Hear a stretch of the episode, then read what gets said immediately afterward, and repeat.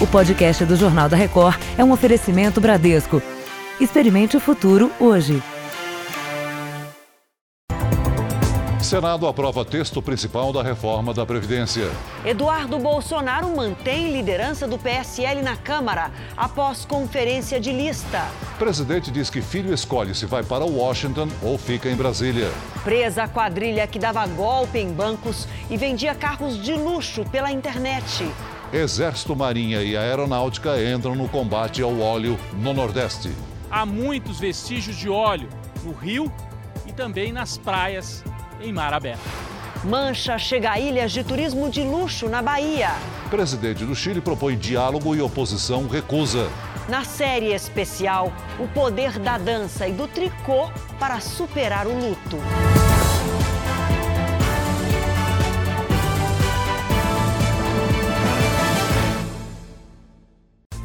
Oferecimento Prime.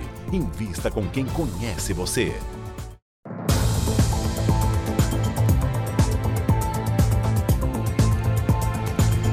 Olá, boa noite para você.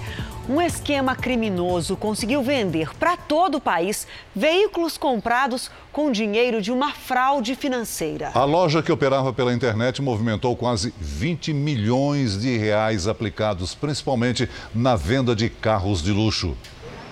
Na frente da delegacia, mais de 50 veículos. Muitos tiveram que ser estacionados no canteiro central. Todos estavam neste galpão no ABC Paulista. Aqui funcionava o depósito e a sede da loja virtual que anunciava as ofertas pela internet. Modelos populares, luxuosos e esportivos. Este avaliado em 700 mil reais. A polícia também apreendeu aviões no interior de São Paulo. Segundo as investigações, cinco suspeitos que se apresentavam como executivos da empresa foram presos. Quatro instituições financeiras denunciaram operações anormais ligadas ao grupo. O grupo usava empresas de fachada em nome de laranjas para conseguir empréstimos milionários junto a bancos. Depois dava o calote e usava o dinheiro para comprar e revender os carros, o que dava ao negócio uma falsa aparência de ilegalidade. Quem ficava com um dos veículos não tinha ideia do esquema criminoso. Até agora, a fraude já chega a 20 milhões de reais. Existe o envolvimento de contadores, de, de, de, de pessoas que, que sejam é, que tenham conhecimento realmente específico nessa área contábil e financeira. A polícia ainda não sabe dizer como fica a situação de quem comprou os carros. Depende de uma, de uma avaliação do Poder Judiciário na esfera civil, né? Com certeza o terceiro de boa-fé vai ter aí o seu, o seu direito preservado, desde que não haja nenhum vício, né? Subiu para quatro o número de mortos na queda do avião em Belo Horizonte. O piloto não resistiu às graves queimaduras. De manhã foi enterrado o pedreiro Pedro Antônio Barbosa, de 54 anos, que saía para o trabalho quando o avião caiu. À tarde, Hugo Fonseca da Silva, de 38, dono do avião. O corpo do outro pedestre atingido na queda Paulo Jorge de Almeida, de 61 anos, continua no IML. Hoje morreu também o piloto Alan Duarte de Jesus Silva, de 29 anos, em razão das queimaduras. Dois passageiros da aeronave seguem internados em estado grave. O avião decolou do aeroporto Carlos Prates e caiu em seguida, a 1.300 metros da pista. Nos últimos 10 anos, a média no Brasil tem sido de um acidente aéreo a cada dois dias. Uma estatística considerada preocupante, principalmente para quem mora perto dos aeroportos. Aqui em Belo Horizonte, por exemplo, foi a segunda queda de aeronave este ano na mesma rua, no mesmo quarteirão. 24 mil pessoas vivem no bairro que é rota das aeronaves. A região começou a ser urbanizada há mais de 100 anos. o aeroporto, construído há pouco mais de 40 anos. Pode bater num prédio desse aí, causar um acidente gravíssimo. Nós temos a subestação aqui que está muito próximo, nós temos supermercados grandes. Em São Paulo, o aeroporto Campo de Marte, na Zona Norte, tem histórico de acidentes com vítimas que estavam em casa ou nas ruas dos bairros que cercam a pista de pouso e decolagens.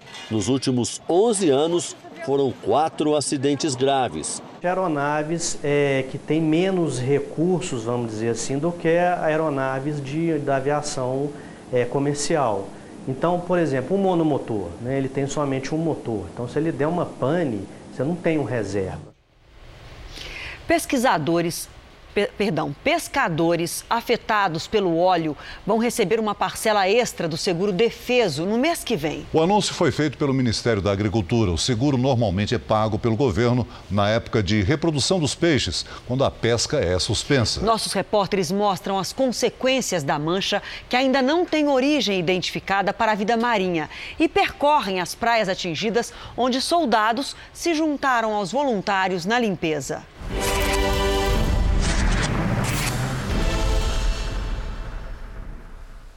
125 homens da Marinha, da Aeronáutica e do Exército chegaram para reforçar os mutirões de limpeza. Estamos trazendo para cá também alguns equipamentos de engenharia que ficarão à disposição aí para emprego, se necessário for. A imensa mancha de óleo que inundou a praia de Itapuama ontem deixou um rastro. Em contato com a areia, o material virou uma pasta densa e ela se impregnou nas rochas. Trabalho limpar rocha por rocha. Como é que é isso, hein?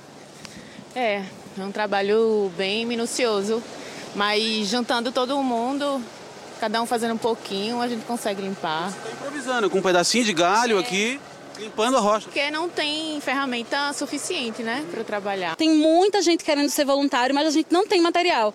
Então, quem puder doar água, EPI, é, peneira de construção, a gente está agradecendo. Este grupo de amigos trouxe luvas, água e comida. Já está montando outras equipes para dar apoio em outros locais também. Navios da Marinha continuam recolhendo o petróleo que avistam em alto mar. No Recife, o ministro da Defesa disse que o plano de contingência para esse tipo de desastre vem sendo implementado. O cabeça disso é o Ministério do Meio Ambiente e no caso das Forças Armadas, o coordenador operacional de nossa é a Marinha do Brasil, agora com reforço da Aeronáutica e do Exército. Então eu acho que estão sendo seguidos o que está previsto atualmente nesse plano sim. O ministro do Meio Ambiente chegou mais cedo e sobrevoou o litoral. Esse não é o momento de polemizar e nem politizar. Esse é o momento de unir esforços e resolver o problema. E é isso que nós estamos fazendo. De Sergipe, o repórter Rodrigo Viana tem outras informações. São mais de 30 anos de vida nas águas, mas as redes têm voltado assim, carregadas com óleo espesso. Essa rede aqui não tem condições mais de. não presta mais para pesca. Quer dizer, é a prova de que o óleo chegou até o rio, né? O rio. O peixe que vem nessa, nessa rede não teve condições de, de, de, do pescador comer e vender. Os barcos estão parados na areia. Os veteranos pescadores aguardam a sujeira diminuir. Nesse ponto, o Pochim se encontra com o rio Sergipe, que depois deságua no Atlântico. Quando a maré sobe, costuma inundar os rios com água salgada e muita vida. Só que nos últimos dias é o óleo que tem aparecido grudado nas folhas do mangue e também nos troncos e nas pedras que protegem os cursos d'água. Esse óleo ele parece mais um pinche, né? Pinche, né? Bem, ele é bem grosso, olha. Bem grosso. Pescada, tainha, robalo, camarão, são dezenas de espécies do mar que vêm se reproduzir aqui nos mangues e nos rios que passam por Aracaju. Mas nas últimas semanas o que mais apareceu por aqui foi mancha de óleo e principalmente nas praias em mar aberto. A menos de um quilômetro da área turística de Atalaia, em Aracaju, as equipes de limpeza recolhem óleo derramado. A prefeitura espalhou placas avisando que a água está imprópria, mas até crianças entram no mar. Esse grupo de turistas de Rondônia notou que a água aqui está diferente. Quando a gente sai, sai oleoso da água.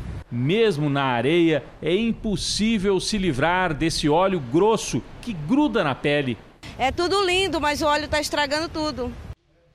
Na Bahia, ao menos 49 praias foram atingidas pelo óleo. E um outro problema, a mancha já afasta turistas que estão programando viajar nas próximas semanas. Pela manhã, boa parte da areia já estava tomada em Morro de São Paulo, no município de Cairu, sul da Bahia. Duas das praias mais famosas da região ficaram quatro horas interditadas para limpeza. Voluntários e funcionários da prefeitura recolheram uma tonelada e meia de petróleo. Em Boipeba, ilha vizinha, as manchas de óleo também foram vistas por quem passava na praia. Só para isso, sinceramente, é triste, muito triste. As ilhas de Morro de São Paulo e Boipeba recebem juntas cerca de 300 mil visitantes por ano. Primeira vez minha, né? Tô muito empolgado para ir, mas isso daí dá uma desanimada, né? E agora eu descobri que realmente em Morro de São Paulo já chegou a mancha até lá. Mas mesmo assim eu decidi vir para ver como é que tá a situação e se eu consigo aproveitar minhas férias aqui mesmo nessas condições ou não. Segundo a Associação Brasileira das Agências de Viagem, ainda não há registro de cancelamentos de pacotes já comprados para a Bahia mas quem não fechou o negócio tem preferido outras regiões. Nesta agência, 70% da procura é por destinos turísticos fora do Nordeste. Por lei, as agências de turismo não são obrigadas a indenizar os consumidores que desistirem da viagem. Mas a orientação do PROCON é que negociem com o cliente, sem o custo de multas. Não é culpa do cliente, é culpa da situação. E que a gente tem que ter o bom senso de acompanhar a decisão do que vai acontecer e reprogramar e adequar para que o cliente não sofra nenhuma consequência negativa nisso. O R7.com tem uma página especial sobre o óleo nas praias do Nordeste. Tudo sobre o assunto você encontra lá.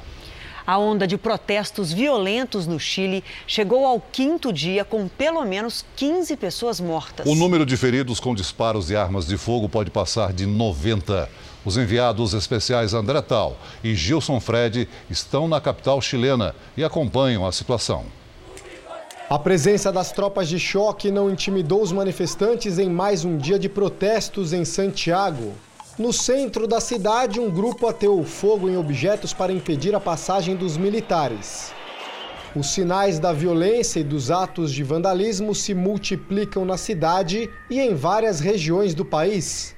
Essa é uma cena comum aqui em Santiago nos últimos dias, com medo dos vândalos. Os comerciantes reforçam as fachadas das lojas com portas de ferro, tudo isso para evitar saques que têm acontecido constantemente aqui na capital do Chile. Esse homem decidiu fechar a empresa e não sabe quando vai reabrir. Metade dos estados chilenos está sob decreto de emergência. O governo decretou toque de recolher pelo quarto dia consecutivo. E com os militares nas ruas, a população revive o trauma da sangrenta ditadura que durou até 1990. É preciso diálogo e não repressão com violência, diz o chileno. Esse é o cenário que se repete desde a última sexta-feira. São milhares de jovens que se aglomeram para protestar aqui na Praça Itália, tradicional ponto de manifestação na capital Santiago. O movimento começou por conta da alta nas tarifas de transporte público. O governo recuou, mas as pessoas continuam nas ruas como sinal de insatisfação com o alto custo de vida aqui no Chile. Para a professora, é hora de lutar pelos direitos, principalmente nas áreas de saúde e segurança. Agora Chile está despertando. Em outro protesto na segunda-feira, um registro de esperança. Um soldado abraçou uma das manifestantes para sinalizar a paz. Um levantamento feito por um instituto independente afirma que 99 pessoas foram baleadas desde o fim de semana. Cinco estariam gravemente feridas e o número de detidos pode passar de 2.500. Alexis, que foi atingido em um confronto com a polícia, diz que a população não vai desistir e vai ocupar as ruas pelo tempo que for preciso. Aunque seja uma semana, um mês, um ano. Bom, e a capital chilena segue tensa agora à noite, por isso vamos até lá ao vivo falar com o repórter André Tal. Boa noite para você, André. Quais os próximos passos do governo para tentar controlar essa situação de tanta violência? Boa noite, Adriana. O presidente Sebastião Pinheira fala em criar um pacto com a oposição em busca de medidas sociais que acalmem a população, mas ele não encontrou apoio dos parlamentares. E por aqui, agora à noite, a situação ficou ainda mais tensa. Manifestantes fizeram novas barricadas com fogo, os homens do exército lançaram bombas de gás para liberar a pista. O clima é de muita insegurança. Desde as 8 horas da noite só podem circular aqueles que têm um salvo-conduto. Para amanhã e quinta-feira está programada uma greve geral e o toque de recolher deve continuar. Resta saber se a violência vai diminuir, como querem as autoridades. De Santiago, no Chile, André Tal, para o Jornal da Record. Muito obrigada, André, pelas suas informações. Olha, no r7.com você encontra uma reportagem sobre como esses protestos no Chile estão repercutindo nas redes sociais. Agora a gente já muda de assunto. Vamos conferir comigo aqui no telão como está a situação das estradas brasileiras. A maioria das rodovias piorou, viu, do ano passado para cá, segundo a Confederação Nacional dos Transportes. Olha só, por esse levantamento que foi divulgado hoje, foram avaliados mais de 108 mil quilômetros e 59% das estradas apresentam problemas. Os mais comuns são na qualidade da pavimentação, do asfalto, né? Buracos, erosões, pista irregular. Isso afeta 52%, ou seja, mais da metade das rodovias avaliadas. Também foram verificados problemas na sinalização, aqueles mais comuns, né? Falta de placas ou sinais em mau estado. Isso também é muito comum, acomete 48% das estradas brasileiras. E a chamada geometria das pistas, ou seja, erros no desenho das pistas, como falta de acostamento e curvas perigosas, aí é ainda mais comum, 76% das estradas apresentam esses problemas. Agora, um dado que a pesquisa também trouxe é sobre o prejuízo gerado pelos acidentes nas estradas. Dado de 2018, foram quase 10 bilhões de reais de prejuízo. Isso inclui gastos com saúde, previdência social, ações judiciais e a perda de capacidade produtiva. E um outro número preocupante: cada acidente com morte no Brasil dá um prejuízo de mais de 800 mil reais aos cofres públicos. A inflação no mês de outubro ficou praticamente estável na prévia divulgada hoje pelo IBGE. Enquanto alimentos e bebidas ficaram mais baratos, as passagens aéreas estão mais caras com a proximidade das férias. Na internet, a Marcela tenta encontrar um voo para viajar aos Estados Unidos com o marido no fim do ano. Mas o preço das passagens já faz a publicitária pensar num plano B. O plano é tentar ser criativo e mudar de viagem, talvez ficar aqui mais perto do, no litoral norte, fazer uma viagem de carro, algo que nem precise pegar voo. No IPCA 15, índice que é uma prévia da inflação do mês, as passagens aéreas subiram em outubro mais de 2%. E pesaram, junto com a gasolina e o óleo diesel, nos custos dos transportes. Maior impacto ainda tiveram gastos com saúde e cuidados pessoais, que incluem a alta dos medicamentos. Os aumentos acabaram compensados pela queda de outros preços. O maior alívio foi com alimentos e bebidas mais baratos pelo terceiro mês seguido. O IPCA 15 ficou praticamente estável, avançou apenas 0,09%, o menor resultado para o mês de outubro desde 1998. O índice acumulado em 12 meses chegou a 2,72%, abaixo do piso da meta que o governo definiu para este ano. E com a inflação sob controle, cabe ao governo, na opinião do analista, aumentar investimentos para estimular a atividade econômica. O governo precisa criar condições, né? seja por, por políticas industriais, políticas de crédito, principalmente retomando investimentos públicos, dada a quantidade de obras paradas que a gente tem aí Brasil afora. Né? Você vai ver a seguir: Senado aprova o texto base da reforma da Previdência em segundo turno. E ainda hoje, na série especial, quando o luto de perder alguém vira doença. A arte entra em cena e ajuda no tratamento.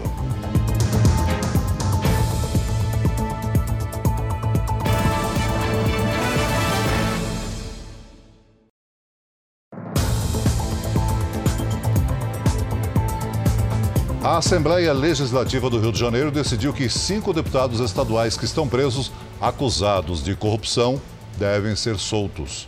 Os cinco deputados estaduais agora só dependem desse plenário para sair da cadeia.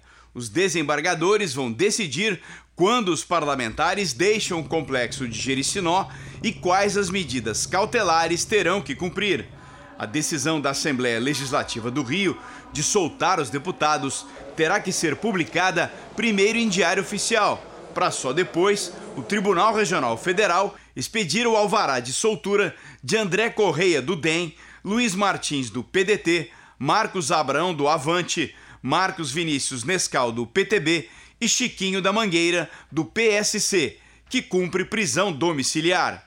Hoje, por 39 votos a 25, os parlamentares decidiram a favor da liberdade dos deputados.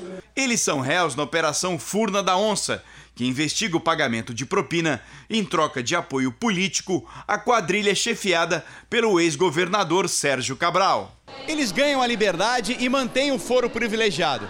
A partir de agora, só poderão ser presos em flagrante, mas não podem exercer os mandatos de deputado. Estão impedidos de receber salários e ter cargos de gabinete. A defesa do deputado André Correia disse que não vai se pronunciar.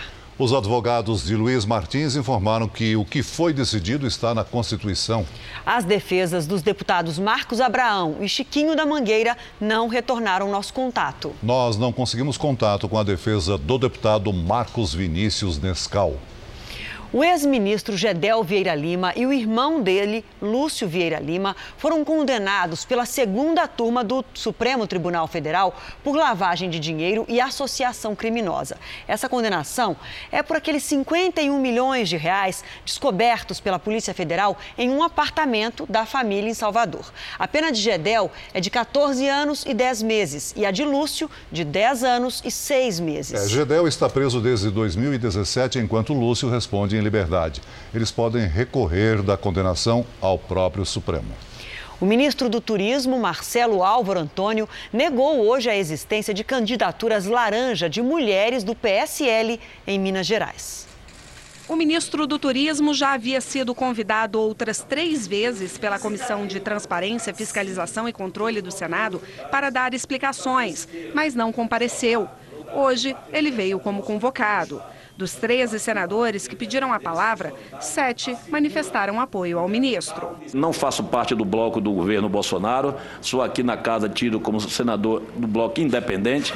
Mas eu não posso ficar aqui omisso e calado quando eu vejo uma pessoa ser sacrificada em um processo que eu acho que essa pessoa é inocente, no caso o ministro Marcelo Álvaro Antônio. Nós não podemos admitir campanhas laranjas destinadas às mulheres para justificar desvio, porque Caixa 2 é crime previsto no artigo 312 do Código Penal, com pena de reclusão de 2 a 12 anos. Segundo as investigações da Polícia Federal, mulheres teriam sido usadas pelo PSL de Minas Gerais para se candidatarem e depois repassarem os recursos do fundo eleitoral ao comando do partido no Estado. O ministro foi indiciado por crime eleitoral e por associação criminosa e denunciado pelo Ministério Público de Minas Gerais por falsidade ideológica, apropriação indébita eleitoral e associação criminosa. O ministro do Turismo falou à Comissão de Transparência por cerca de duas horas e meia. Marcelo Álvaro Antônio negou a existência de candidaturas laranjas dentro do PSL de Minas Gerais e disse que se sente injustiçado diante das acusações. Para o ministro, uma ala do partido pode estar tramando contra ele. Fizeram grupos de WhatsApp no estado de Minas Gerais porque uma ala do PSL né, queriam lançar candidato a governador e a senador, e na, no meu entendimento, na época, como presidente do partido, não deveríamos lançar nem candidato a governador nem a senador, é, essa ala se revoltou, por isso é que eu estou afirmando aqui que não existiu candidaturas laranjas no estado de Minas Gerais. Veja a seguir: presos torcedores suspeitos de planejar a invasão do Maracanã. E na nossa série especial, duas histórias de quem superou o luto com aulas de dança e tricô.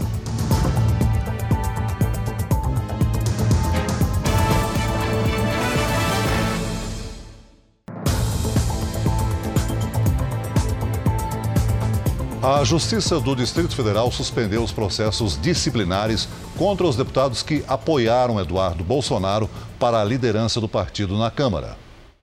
Depois da apresentação da sexta lista, o deputado Eduardo Bolsonaro foi confirmado na liderança do PSL, de acordo com a conferência das assinaturas feita pela Secretaria da Câmara. A minha única intenção é levar transparência ao partido, orientar de acordo com o governo, o PSL é o partido do governo, e reaver ali os deputados que estavam nas comissões desde antes dessa semana conturbada do PSL. Então é uma pauta bem simples, não existe qualquer tipo de vingança ou qualquer tipo de retaliação.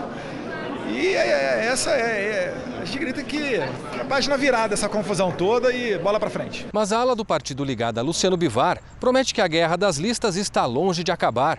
O deputado delegado Valdir, que perdeu a liderança para Eduardo, garante que só vai aguardar a oficialização dos deputados suspensos para apresentar uma nova lista. Vai ser muito difícil eu subir nessa tribuna novamente, né? E defender o presidente da República. Vai ser muito difícil fazer isso. Eu posso defender pautas do governo, como liberdade econômica, reforma administrativa, mas defender o presidente, a gente fez muito isso. Pouquíssimos parlamentares fizeram isso. O presidente da Câmara, Rodrigo Maia, afirmou que o conflito no PSL não atrapalha os trabalhos da casa. Não, cada, cada partido tem os seus problemas e tem que construir as suas soluções. Vou respeitar o líder do PSL, independente de quem seja. Mais cedo, o Tribunal de Justiça do Distrito Federal concedeu uma liminar para suspender os processos disciplinares que a direção do PSL instaurou contra 19 deputados ligados ao presidente Bolsonaro, entre eles o próprio Eduardo. O Conselho de Ética do partido foi instalado essa semana e pretendia punir os parlamentares que ajudaram o filho do presidente a assumir a liderança da sigla na Câmara. A gente não precisa morrer de amores um pelos outros, mas, como eu falei, voltar a focar aqui nas pautas que interessam, que interessam ao país. Mais uma vez me comprometo a não fazer qualquer tipo de retaliação, não é do meu estilo. Estou vendo do outro lado também, né, é, atitudes que vão nesse, vão, vão de encontro a essa questão assim, de botar panos quentes. Então acho que a gente já passou, o pior da turbulência já passou. No Japão, o presidente Bolsonaro afirmou que o filho dele, Eduardo, é quem deve escolher se vai ou não para a embaixada do Brasil nos Estados Unidos. Bolsonaro participou da entronização do novo imperador japonês. 30 minutos de tradições milenares, em kimonos que só podem ser usados pelo imperador e pela imperatriz. O casal foi apresentado do alto de dois tronos de 6 metros de altura. A fênix dourada simboliza o renascimento da família imperial por meio da sucessão. Ao final, 21 tiros de canhão. No discurso, Naruhito disse que vai estar ao lado do povo e buscar prosperidade. O presidente Bolsonaro vestiu um traje especial e, depois da cerimônia, participou de um banquete. Ainda nesta terça-feira, Bolsonaro se reuniu com o presidente da Ucrânia. Os líderes discutiram aumentar as relações comerciais com a compra por parte da Ucrânia de equipamentos militares e carne de porco do Brasil. Visitas entre os chefes de Estado também devem acontecer no ano que vem. No hotel, o presidente falou sobre a vaga de embaixador do Brasil nos Estados Unidos. Para ele, a escolha de ir ou não será do filho, Eduardo. Ele é importante para mim nos Estados Unidos ou no Brasil. Ele é muito importante para mim, não é porque é meu filho, não. É dar a sua competência, a sua vivência de mundo. E, para mim, é um, uma pessoa que faz a diferença dentro do parlamento. E já existe uma possível alternativa a Eduardo, o diplomata Nestor Forster. Obviamente, o, o Eduardo, desistindo de que eu mande o nome dele para o Senado, tendo em vista a importância que está ganhando na política dentro do partido, é, o Forster é um bom nome para ser é, consolidado lá. Bolsonaro ainda disse que pretende expandir as relações econômicas com a China. Através de infraestrutura, é, fazer renascer o modal ferroviário, é, diminuir o preço desse, do transporte, é, aperfeiçoar a tecnologia, nós podemos fazer a nossa mercadoria chegar de forma mais competitiva nesse país. E agora vamos ao vivo até o Japão com a nossa correspondente, Cíntia Godoy. Já é amanhã de quarta-feira aí em Tóquio, então bom dia para você, Cíntia. O presidente Bolsonaro ele se encontrou com brasileiros integrantes da comunidade do Brasil em Tóquio, é isso? Isso mesmo, boa noite a todos. Ele entrou agora há pouco para essa reunião com brasileiros que vivem aqui no Japão e logo em seguida vai se encontrar com empresários japoneses. A comitiva brasileira deve apresentar alguns dos programas de concessões do governo federal, sempre buscando investidores.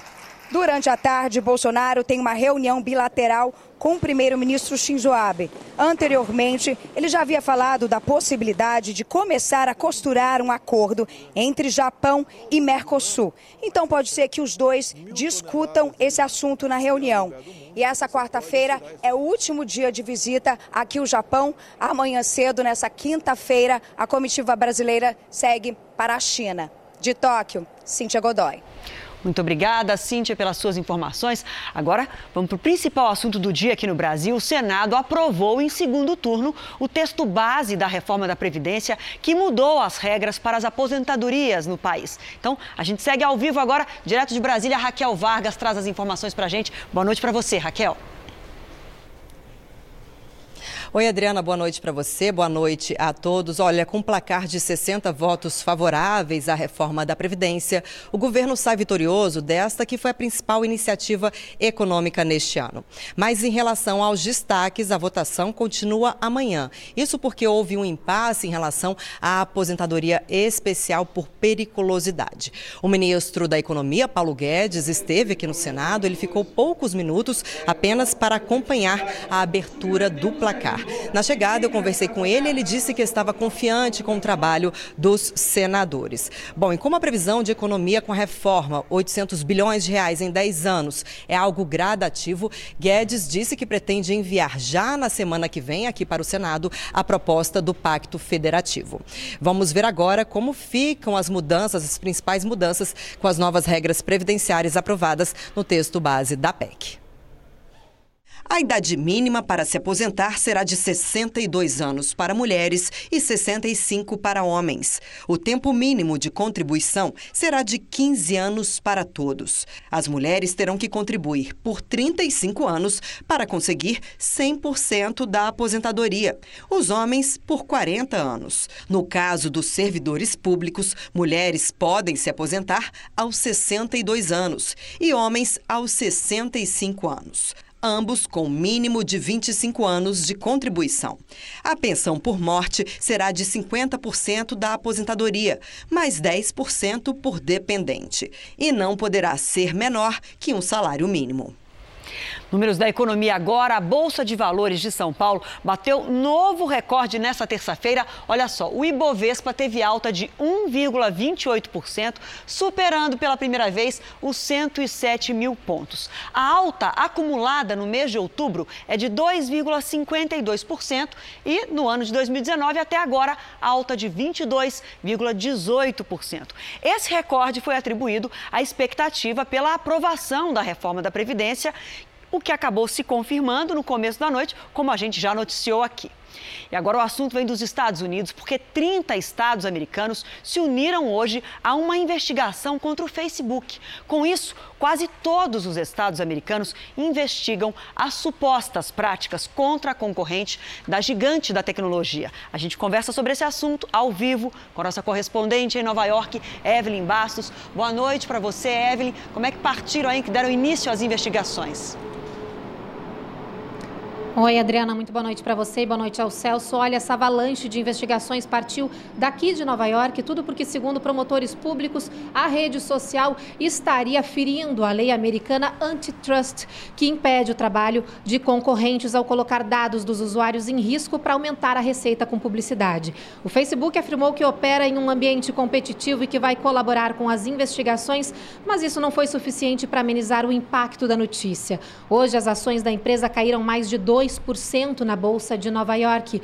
Além disso, a Comissão Federal do Comércio, o Departamento de Justiça e também o Comitê Judiciário da Câmara fazem investigações próprias sobre o Facebook. De Nova York, Evelyn Bastos.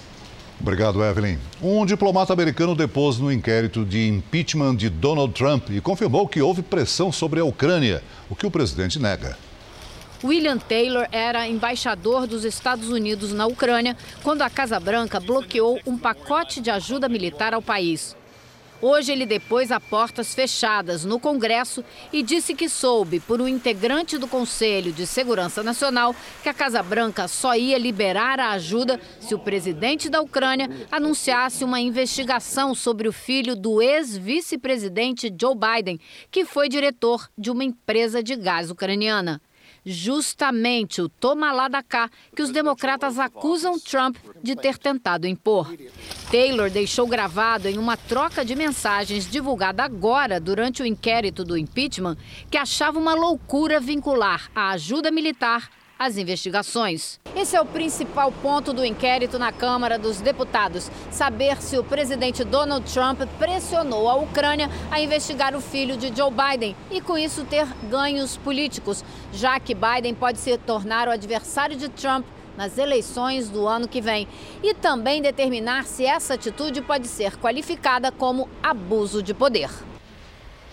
Calor e frio em plena primavera. Boa Vista, em Roraima, começou o dia com 26 graus, enquanto a cidade de Quaraí, no Rio Grande do Sul, registrou apenas 7. Lidiane, boa noite para você. Começamos pelo frio. Temperaturas baixas assim são comuns nessa época? Pior que são, viu, Adriana? Boa noite para você, para quem nos acompanha. A primavera tem essas variações bruscas de temperatura. O tempo quente e seco logo muda para frio e úmido. E aqueles que não veem a hora de chegar o verão podem se animar, porque amanhã vai fazer sol, pelo menos do Rio Grande do Sul até Mato Grosso do Sul. Uma frente fria deixa muitas nuvens carregadas do sudeste até o norte e tem risco para temporais no sul da Bahia e na região de Vitória sol e calor de Salvador até São Luís. Em Porto Alegre, máxima de 24 graus. Em Brasília e em Rio Branco, chove o dia todo, 26 e 33 graus. Participações de casa agora, começando hoje pelo Nordeste. Olha só, a Maria Vitória de Agrestina, Pernambuco, e tem também o Edson, que é de Viçosa, Rio Grande do Norte. Para eles não brigarem, viu, Adriana? Vai ter um sol para cada um. Um para Maria Vitória e outro só para o Edson, porque amanhã o dia vai ser quente. Máxima de 30 graus em Agrestina e 35 em Viçosa. Vamos ver se está tudo em paz no Rio de Janeiro também. As participações agora do Marcelo Sobral, que é de Barra Mansa, e da Jô Pereira, de Itaboraí. Vamos lá, olha, tanto em Barra Mansa quanto em Itaboraí, sol entre muitas nuvens, com chuva a qualquer hora. 23 graus para o Marcelo e até 27 para a Jô. Em São Paulo, dia nublado, com garoa e vento frio, máxima de 21, depois esquenta. Mas eu volto amanhã com mais detalhes. Tá ótimo. Até, Até amanhã. amanhã. Obrigada. 21 torcedores do Flamengo foram presos no Rio de Janeiro suspeitos de planejar uma invasão ao Maracanã. Seria durante a semifinal da Libertadores contra o Grêmio. 300 policiais foram mobilizados com um alvo em comum: prender integrantes das torcidas organizadas do Flamengo. Em duas comunidades houve tiroteio. Cinco pessoas foram baleadas e duas morreram. Entre elas, um suspeito que estava dentro de um ônibus. A quadrilha foi monitorada pelas redes sociais, onde fazia a convocação pela internet. Rapaziada, rapaziada, nada me impede, nada me impede. Não tem core, não tem choque, não tem bope, não tem civil. Quarta-feira é tudo nosso, nada deles. Pelo menos 20 mandados de prisão foram cumpridos. Boa parte dos suspeitos tem antecedentes criminais, com acusações até de homicídios. Pelas investigações, eles estão envolvidos em falsificação de ingressos e se preparavam para roubar torcedores. A operação foi desencadeada para garantir a segurança do jogo de amanhã, classificado como de risco máximo. 1.200 homens, entre eles 800 só da PM, vão trabalhar no patrulhamento do estádio. Aqui nas ruas no entorno do Maracanã, bloqueios vão começar a ser montados duas horas antes do início da partida. Sete pessoas foram presas hoje em São Paulo numa operação contra o jogo ilegal. Entre os detidos havia dois policiais militares, um major da reserva e dois ex-policiais. 42 casas de jogos e bingos foram alvos dos investigadores. Os agentes apreenderam mais de duas mil máquinas caça-níqueis.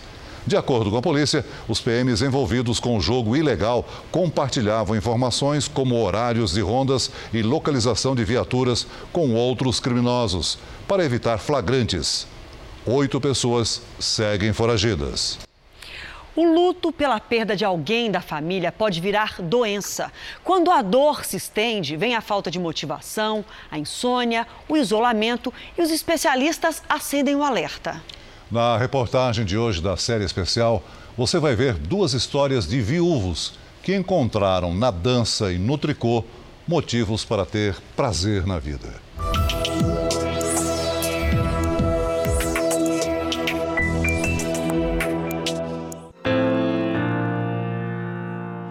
As mãos cansadas revelaram mais do que uma habilidade escondida há 80 anos. Elas curaram um transtorno mental. Um ano e dez meses antes dessa imagem, a gente pode dizer que o vovô Braz era uma pessoa muito feliz. O idoso vivia com a esposa e uma imensa família: nove filhos, 35 netos, 32 bisnetos. Não cabia todo mundo na foto. Mas o que ele nunca imaginou foi que essa realidade mudaria tão de repente. A companheira dos últimos 50 anos sofreu um AVC e morreu em casa. Foi uma, uma fase muito difícil? Foi, foi difícil. Porque quando eu conheci minha esposa, ela tinha 11 anos. 11 anos? 11 anos. Eu tinha 14. Aí quando foi um dia, eu disse assim para ela, Lisete, vamos se casar? Ela disse, como? Logo depois, foi a vez de um dos filhos e de uma netinha de dois anos e nove meses. As mortes deixaram seu Braz traumatizado e ele decidiu se afastar das pessoas. Os médicos chamam isso de luto. Ele é um processo natural. É, todos os seres humanos irão passar por, por uma perda e terão que lidar com esta perda. Para esta maneira como a gente enfrenta a perda, a gente vai chamar de luto. E nem sempre isto se, é, estará relacionado com uma patologia. O luto provoca uma reação química no nosso cérebro que deixa de produzir hormônios, como a dopamina e a serotonina, responsáveis pela sensação de prazer. O Instituto Brasileiro de Geografia e Estatística estima que a cada ano, 1% da população brasileira enfrente a dor da perda de um membro da família. Primeiro, a pessoa sente muita raiva. Depois, falta motivação para realizar as atividades do dia a dia. Até sentir uma tristeza profunda que pode evoluir para doenças graves. Os médicos acreditam que, além da medicação, o tratamento alternativo, que pode envolver arte, atividades manuais como tricô e exercícios físicos, podem ajudar o cérebro a esquecer a perda. Seja ela mais lenta e com técnicas mais complexas, como o balé, ou mais animada e livre, assim como o jazz. Nem sempre o paciente que escolhe a dança como terapia alternativa vai abandonar de vez os remédios mas não precisa ser especialista no assunto para saber que essa mistura de música e exercício físico anima qualquer um, né?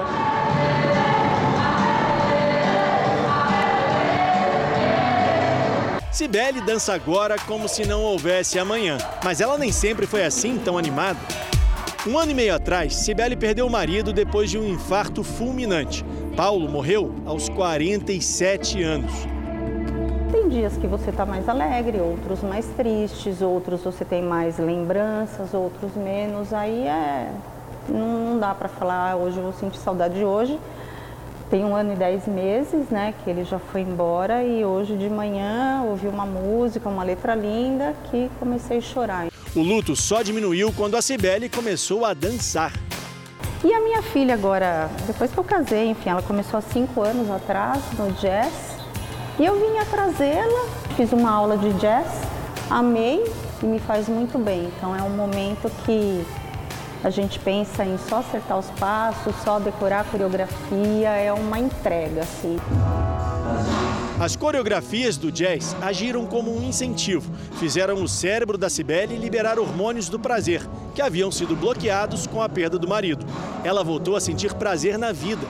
A dança virou terapia momento só meu aqui, porque problema todo mundo tem, alegrias também, mas a hora que a gente chega aqui é, é outro mundo. Aqui não tem mais nada lá fora. É só ser feliz, é só dançar e ser feliz. Essa sensação de bem-estar que a Cibele sente dançando é o que acontece também com seu Braz ao tricotar. Incentivado pela filha, seu Braz aceitou mudar de vida.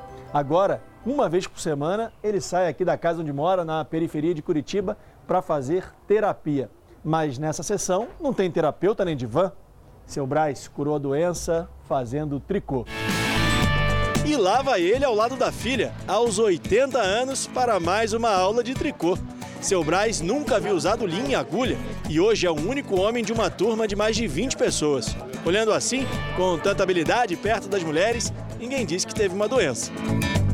Cada ponto tem que precisa ser contado e é o cérebro trabalhando, movimentando, exercitando, enquanto também está num ambiente relaxado, conversando com outras pessoas. O vovô Braz é conhecido agora como o tricoteiro mais talentoso do bairro e ganhou até um presente de uma empresa produtora de lã. Um abraço com carinho no nome da empresa. Obrigado. Né? Isso foi um presente que o senhor Isso recebeu? foi um presente que não vou me esquecer da minha vida, porque eu não esperava. Se depender dele, ainda tem muita lã para ser tricotada. Até quando eu tiver vida que eu puder pegar a agulha ali, quero continuar. Foi ali que me levantou. O que o senhor pensa em Eu fazer só daqui para penso o frente? seguinte, que a minha esposa foi, mas ela deixou oito para me cuidar. Eu cuido de oito. Oito filhos, 34 netos, 32 bisnetos. Que todos que me adoram, todos me amam. E nós chamamos.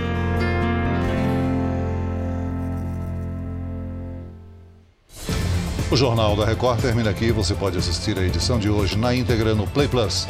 O Jornal da Record também tem versão em podcast. É só acessar Play Plus e as nossas plataformas digitais. E à meia-noite e meia tem mais Jornal da Record com o Sérgio Aguiar. Fique agora com a Fazenda ao vivo com o Marcos Mion. A gente volta a se encontrar amanhã aqui no JR. Até lá. Boa noite e até amanhã.